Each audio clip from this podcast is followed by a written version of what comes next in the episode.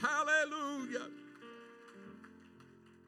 The Bible says that Jesus would be a stumbling block to the Jews. The Gentiles can see him plainly, but the Jews keep stumbling over him. To the Jews, he's Jehovah Rapha, the Lord that healeth. He's Jehovah Nissi, Jehovah Shalom. They know attributes of God. But when you understand and realize that the name of Jesus is the embodiment of Jehovah Rapha, He is Jehovah Nissi. We don't have to call on an attribute of God. When you call upon the name of Jesus, you are summoning all of heaven under one name. For in him dwelleth all the fullness of the Godhead bodily. Aren't you thankful you know the name of Jesus? Hallelujah. Thank you, singers and musicians. As you remain standing, we go to the book of Galatians, chapter 5, verses 22 and 23. Good to see Brother Spence here tonight. Give honor to him. Thankful for his friendship and his ministry. This church loves Brother Spence. We're going to continue tonight to walk through the fruit of the Spirit, and we're going to read verse 22 and 23. But the fruit of the Spirit is love, joy, peace, long suffering, gentleness, goodness, faith, meekness, temperance. Against such there is no law. Lord, bless you as you're seated tonight in the presence of the Lord. As you remember this entire uh, study of the fruit of the Spirit is based upon relationships and also uh, what I've been teaching on Sunday for our Sunday school time. It's based upon relationships. Why? Because relationships are where you exhibit, display, produce the attributes of Christ. If you're a hermit and you never interact with anybody, how will you know if you have love? How will you know if you have patience? Etc., etc. The only way you know is there has to be someone that requires patience in your life. There has to be a relationship. It's the soil in our garden of life. And what grows in that soil is our choice. It's both amusing and amazing that psychologists can identify so many universal principles of relationships while still remaining unable to give us any real power to deal with our difficulties. Do you realize that there are more books on marriage and relationships than there ever has been? But there's more divorces than there ever has been. We have more degrees people with degrees, more degrees than a thermometer, and yet they still can't fix all the problems. Look at the book titles. There was one man who wrote a book Men are from Mars, Women are from Venus. There was another book Men are like waffles, women are like spaghetti. What they are all saying is basically that opposites attract and then opposites attack in every kind of relationship. But what they are not telling us is that, humanly speaking, we are helpless to keep our relationships truly healthy. I'm talking about as individuals in the flesh. You cannot keep a healthy relationship without the power of God in your life and in your relationships. I read of an email. young man wrote his pastor. He hadn't been married very long, and he asked his pastor, rather, he said, I've tried to enforce my preferences in my marriage, but I found that it just didn't work. Can you tell me how to get it to work? He's got a lot of learning. There's an old poem by Ogden Nash that says, To keep your marriage brimming with love in the loving cup, When you're wrong, admit it. And when you're right, shut up. The Holy Ghost is God's Spirit within us. And it's primarily given to us to save us and to keep us saved. And don't let anybody tell you that you can be saved without the Holy Ghost. You cannot be saved without the Spirit of God. Without the Holy Ghost, we will not be in the rapture of the church when Jesus returns. That's Romans 8 and 11 and 1 Thessalonians 4 16 and 17. Without the Spirit of Christ, according to Romans 8 and 9 and several others, we are none of His and we do not belong to the family of God. The Bible teaches that we cannot even call Jesus the Lord of our lives except it be by the power of the Holy Ghost. However, there is a wonderful secondary benefit in that when we have the Spirit of God in our life, God helps us live in our everyday relationships by continually producing the fruit of His Spirit in our life. The only way you can be like Christ is you have to manifest the fruit of the Spirit. So tonight we're going to talk about goodness. Instinctively, humans being know, human beings rather know that it is right to be good. But they have argued for thousands of years about exactly what constitutes goodness. Around the time the New Testament was written, there was ancient Greek philosophers. They proposed several ideas about goodness, and I'm going to quote some of them but each one disagreeing with all the rest. And, and even today, there are still certain sects that believe in these uh, theologies. One philosopher said that good is the experience of pleasure and the eradication of pain. Now, this is not biblically based, this is simply philosophers that have developed theories and people believe them. So basically, it's saying this if my pleasure is good, then anything that causes me displeasure is bad. So if if drinking helps me forget life's problems, then I owe it to myself to just start going clubbing. Never mind the damage that's being done. If, if, if this is, if the good is the experience of pleasure, and the eradication of pain then I pursue pleasure no matter how damaging it is to other areas of my life. That's not really what goodness is. Another philosopher said that good is the acquisition of knowledge and the eradication of ignorance. Well, I'm going to tell you right now you can't get rid of ignorant people. You can't get rid of ignorance. That's just the bottom line. Brother G.A. Mangun, they asked him one time the secret to building a, a big church, and he said, Stay away from idiots. That was what exactly he said. So if you're waiting on the eradication of ignorance, it's never going to happen. It's like Bible says, Jesus said, the poor you'll have with you always. There's some things that's they're going to be there. This theory assumes that our educators will always be right. And second, that if we are taught what is good, we will automatically do it. But as our modern lack of values and sophistication of criminals will attest, education alone is not the answer to being good.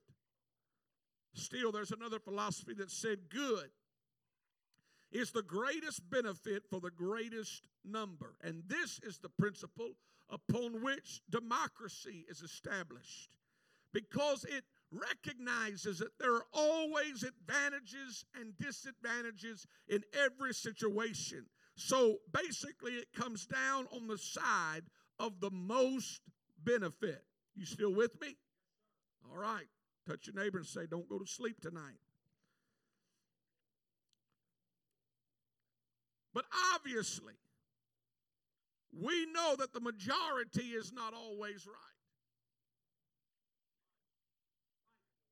For instance, Winston Churchill's decision to allow Coventry to be bombed rather than to alert the enemy by evacuating the city to the fact that their codes had been broken, thus maintaining access to the enemy's plans and hopefully saving many more lives, but literally sacrificing the people of Coventry in the process. The majority is not always right. But then there's a final philosophy that says that good is having goods.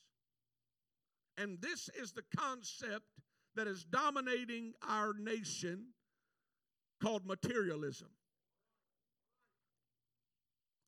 Most people in our country define good in materialistic terms, despite the fact that all the evidence suggests that material goods nearly always fail to satisfy and actually can become a curse in a person's life. And what's what's startling is how many people judge the goodness of God by how many goods they have. Because we think blessed is measured by tangible products, what we can touch, cars and things and clothes and houses. And so we'll say, well, we're blessed. But if that's the case, Paul wasn't a blessed man. And John the Baptist wasn't a blessed man. And all of these apostles were not blessed men. If we're going to use a standard of material goods, but can I tell each and every one of us here tonight that if God never gave us anything, we'd still be blessed by the presence of God in our life. I'm thankful for what God has done. But friend, God does not owe us anything, He gives us everything. We ought to thank God right now with a hand clap of appreciation.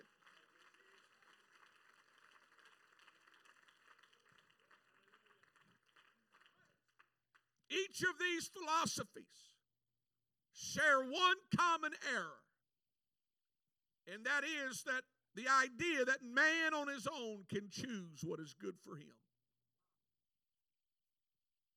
Bible says all the ways of man are right in his own eyes.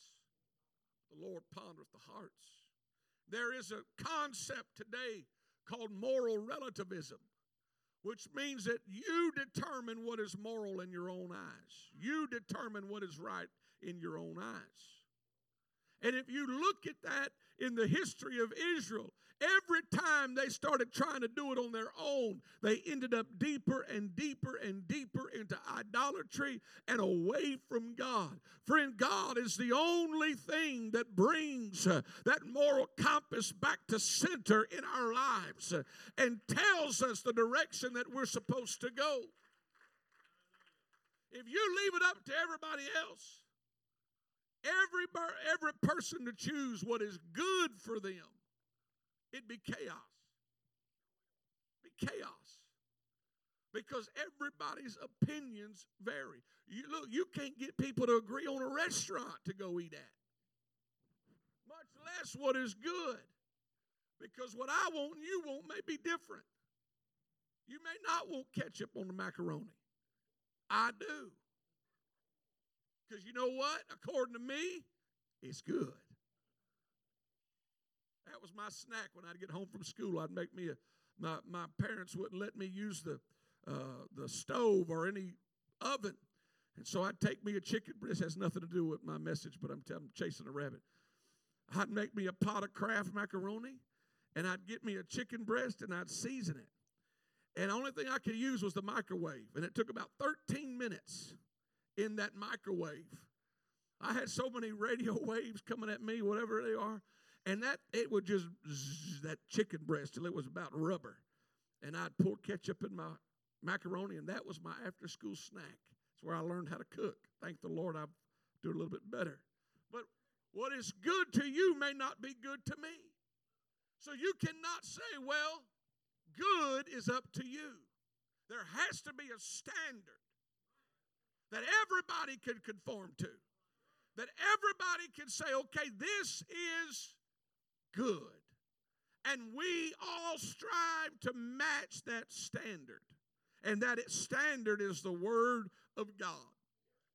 Psychology textbooks and self help books often give the impression that people are born good and thus can choose good and, and blame our bad experiences for our bad behavior. Now, listen, I do realize that a person's upbringing can affect their adulthood.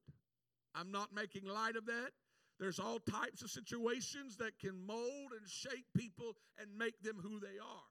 But that is not necessarily justification for a person to live however they want to live and say, I will blame it on my childhood.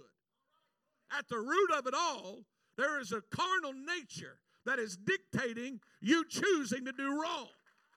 You can't just use that as an excuse. Bible teaches us that people are not born good. They're born with sinful natures.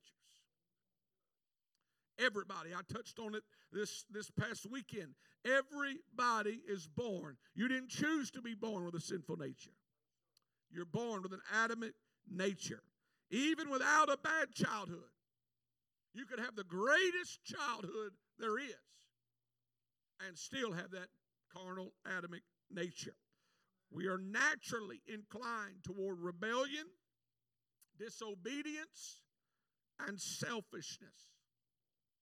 You don't believe me? Look at kids, one and two years old. How many times do you say, Don't do that? Don't touch that? And they're just going to look at you want to do it anyway. Because it's in, it's in their nature. And you got to teach them. This is why David said, Behold, I was shapen in iniquity, and in sin did my mother conceive me. It's applicable to us all that nobody had to teach you to make bad decisions when you were young. Nobody had to teach you to do things you were not supposed to do. The Bible also teaches us that regardless of our personal hurts or painful life experiences, each person ultimately chooses their behavior and bears the consequences. Romans 6 16, one translation says, Don't you realize that whatever you choose to obey becomes your master? You can choose sin, which leads to death, or you can choose to obey God and receive His approval. Finally, the Bible teaches us that we have no power in ourselves to choose the right behavior, even if we want to. I'm talking about your flesh. Your flesh is contrary to the Spirit of God. Romans 7 18 and 19 says, I know I am rotten through and through so far as my old sinful nature is concerned. No matter which way I turn, I can't make myself do right. I want to, but I can't. When I want to do good, I don't. And when I try not to do wrong, I do it anyway. That's because within you is that war between the flesh and the spirit. And it's, it's constant. Listen to me. The Calvary purchased your salvation, but it still takes every day of you letting the Spirit guide your life instead of your flesh guide your life. It takes the Spirit of Christ. So, what is the solution? If man is not born good and he's held responsible to, to, to choose to be good, and he has no power to be good, but yet he must be good to get to heaven, what's the solution? The old Anglo Saxon word for good was the same word God because God is good. And the scriptures overflow with references to the goodness of God. It was the psalmist that declared in Psalm 145 and 9, The Lord is good to all. When God was on the earth in the person of Jesus, the Bible says simply that he went about doing good. Mark 10, 17, and 18. And when he was gone forth into the way, there came one running and kneeled to him and asked him, Good master, what shall I do that I may inherit eternal life? And Jesus said unto him, Why callest thou me good? There is none good but one, that is God. Jesus is not denying his divinity. In fact, he's proving his divinity because he's basically saying, Do you understand what you just said? Because only God is good. And if I am good, then that must mean I am God. Don't you realize that when, when you have God in your life, uh, then you have good in your life? You have the ability and the potential to walk on this earth like Christ and do good. It takes God in us for us to be able to act good. You don't get good to get God, you get God to get good. The only solution to our problem, the sin problem, is the power of the Holy Ghost in our lives. The Greek word for goodness is the word agathosune. It is a, it is a rare word that combines being good and doing good. So it means that goodness that originates in our heart but manifests itself in our actions. It literally means to be God like. Now, it's one thing to talk good, but it's a whole other thing to walk good. I remember I, when I was preparing this message, I was thinking back, and, and it's weird how certain things trigger certain memories. The Bible says, turn the other cheek. And it's easy to talk about that. But I remember when I was probably in the fourth grade, I rode the bus to school. And we were sitting in the gym in, in our line for bus, and there was this kid next to me, and I probably was running my mouth. I'm not, I mean, I'll give him that. I, I can I can run my mouth. And he said something, and the thought, I still remember it. The thought came into my mind turn the other cheek. And so I just turned my head, literally. I didn't know this was a figurative thing. I did it literally. And when I turned, he cold cocked me straight in the face. Pow! And then he got up and went and told the teacher what he'd done. And I didn't even have a chance to retaliate. Some things the Bible says are not literal things, they're figurative things. In other words, ignore the person. And by doing that, you're going to throw cold water on that fire and put it out. You have to choose to do good. Not just enough to talk about it, you have to you have to follow through with it. Our most accurate modern word for goodness would be the word wholeness or integrity. It comes from the same root word as the word integrate, and that literally means I'm going to integrate my heart's values into my daily actions. Thus, I become a whole person. Proverbs 28 and 6 says, Better is the poor who walks in his integrity than one perverse in his ways, though he be rich. First Chronicles 29 17 says, I know my God, that you examine our hearts and rejoice when you find integrity here. Integrity also involves having the right motives. See, you can do good and be wrong if your motives are wrong. Some people do good only when they're being seen doing good. But their motives are wrong. They're not in it to do good, they're in it to be seen doing good. This is what Matthew 6 and 1 one translation says, Take care. Don't do your good deeds publicly to be admired. because then you will lose the reward from your Father in heaven. Jesus isn't saying not to do anything good where people can see it because he'd be contradicting everything he did. Everything he did was in public. He wasn't saying don't do anything in public. He was saying make sure your motives are right when you're doing things in public.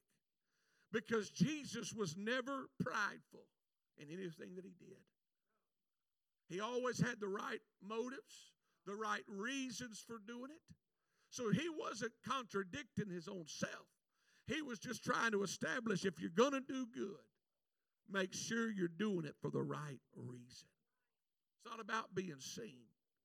It's not about being seen. If we're to be like Christ and the fruit of goodness must be ever growing in our lives. This is what Galatians 6 and 10 says. As we therefore have opportunity, let us do good unto all men, especially unto them who are of the household of faith. I'm just going to say it like this it ought not be that we are not kind to people of the household of faith. It ought not be that we take advantage of anybody of the household of faith. That's my brother and my sister. And of, of anybody, I ought to be good to them. But it goes beyond just that because Luke 6:27 says, but I say unto you which hear, love your enemies. Do good to them which hate you. That, that's a whole different ballgame. Because we want to be good and do good to people that we go to church with. That's easy. You do good to me, naturally. I want to be nice to you. I want to do good to you. But Jesus said, if you're going to be like me, you also have to love the very people that hate you, the very people that despitefully use you, the ones that you don't want to love and you don't want to do good to. That's where you find out if the fruit of goodness is producing in your life. Because our natural tendency is to dislike those that dislike us and to like those that like us. That's just how we are, that's how we're wired. Let me tell you, Jesus produced the most goodness to the people that treated him the worst. The worst. In fact, he was so good to them that he died for them knowing full well that they would probably never receive his spirit or his invitation, but he loved them so much. And that goodness was so strong that he went to Calvary for them. Stand with me right now. As our musicians come, Paul gives us two practical principles for being good. Romans 12 and 9 says, Be sincere in your love for others. Hate everything that is evil and hold tight to everything that is good. But then that second principle, Romans 12 21. Do not be overcome by evil. But how do you overcome evil? With good. With good. Let me tell you, I have seen people so mad mad. And I have watched preachers deal with them in such a loving manner that it diffused the whole situation. Because the Bible says love never fails. It never fails. I remember I was evangelizing and I was in prayer at the church. And it was as clear as if the Lord showed it on a TV screen. I was standing by that pastor's desk and I had my hand out like that. And he was standing there with his hand out like that. And I said, Brother so and so, open your in in the vision. I said, Brother so and so, open your hand. And he put his hand out like that. And I said, The Lord told me to tell you that you got to pastor this church with an open hand. Because he's going to take people out and he's going to put people in. And as long as you're holding on, he can't do either. I said, Keep your hand open. I went to church that night and I walked in that pastor's office and I said, Brother, come stand right here. And I took him to that spot where the Lord showed me. And I stood where the Lord showed me and I said, Open your hand. And I put my hand out. He opened his out. And I said, This afternoon, the Lord showed me this vision, and I'm going to do exactly what the Lord showed me. And I, re- I recited the whole thing just like the Lord showed me. And I said, There. I don't know what it means, but the Lord knows. And that night, while we're eating supper after service, he gets a phone call. And it was one of the larger families in his church. Mean, the man called and said, We're not coming back. I mean, just a couple of hours. And while he's talking, the Lord showed me who it was. And I told him when he hung up, I said, That's brother so and so. And no, I didn't hear the conversation. I, the Lord showed me. I said, That's brother so and so. And I said, The Lord gave you a word. And it's easy, it would have been easy for him to get defensive, but you know what? Because the Lord gave him a heads up, he was able to respond in such a Christ like manner with the goodness and the love of God. It's not easy for goodness to flow out, but if you got the Holy Ghost on the inside, it's possible to love your enemies, to do good to them which despitefully use you. I don't know about you tonight, but I think every one of us is starting with me. Needs that goodness to flow just a little bit more every day. Every day. I wonder tonight as we make our way to this altar if we could ask the Lord to let the fruit of goodness flow out of our heart like never before.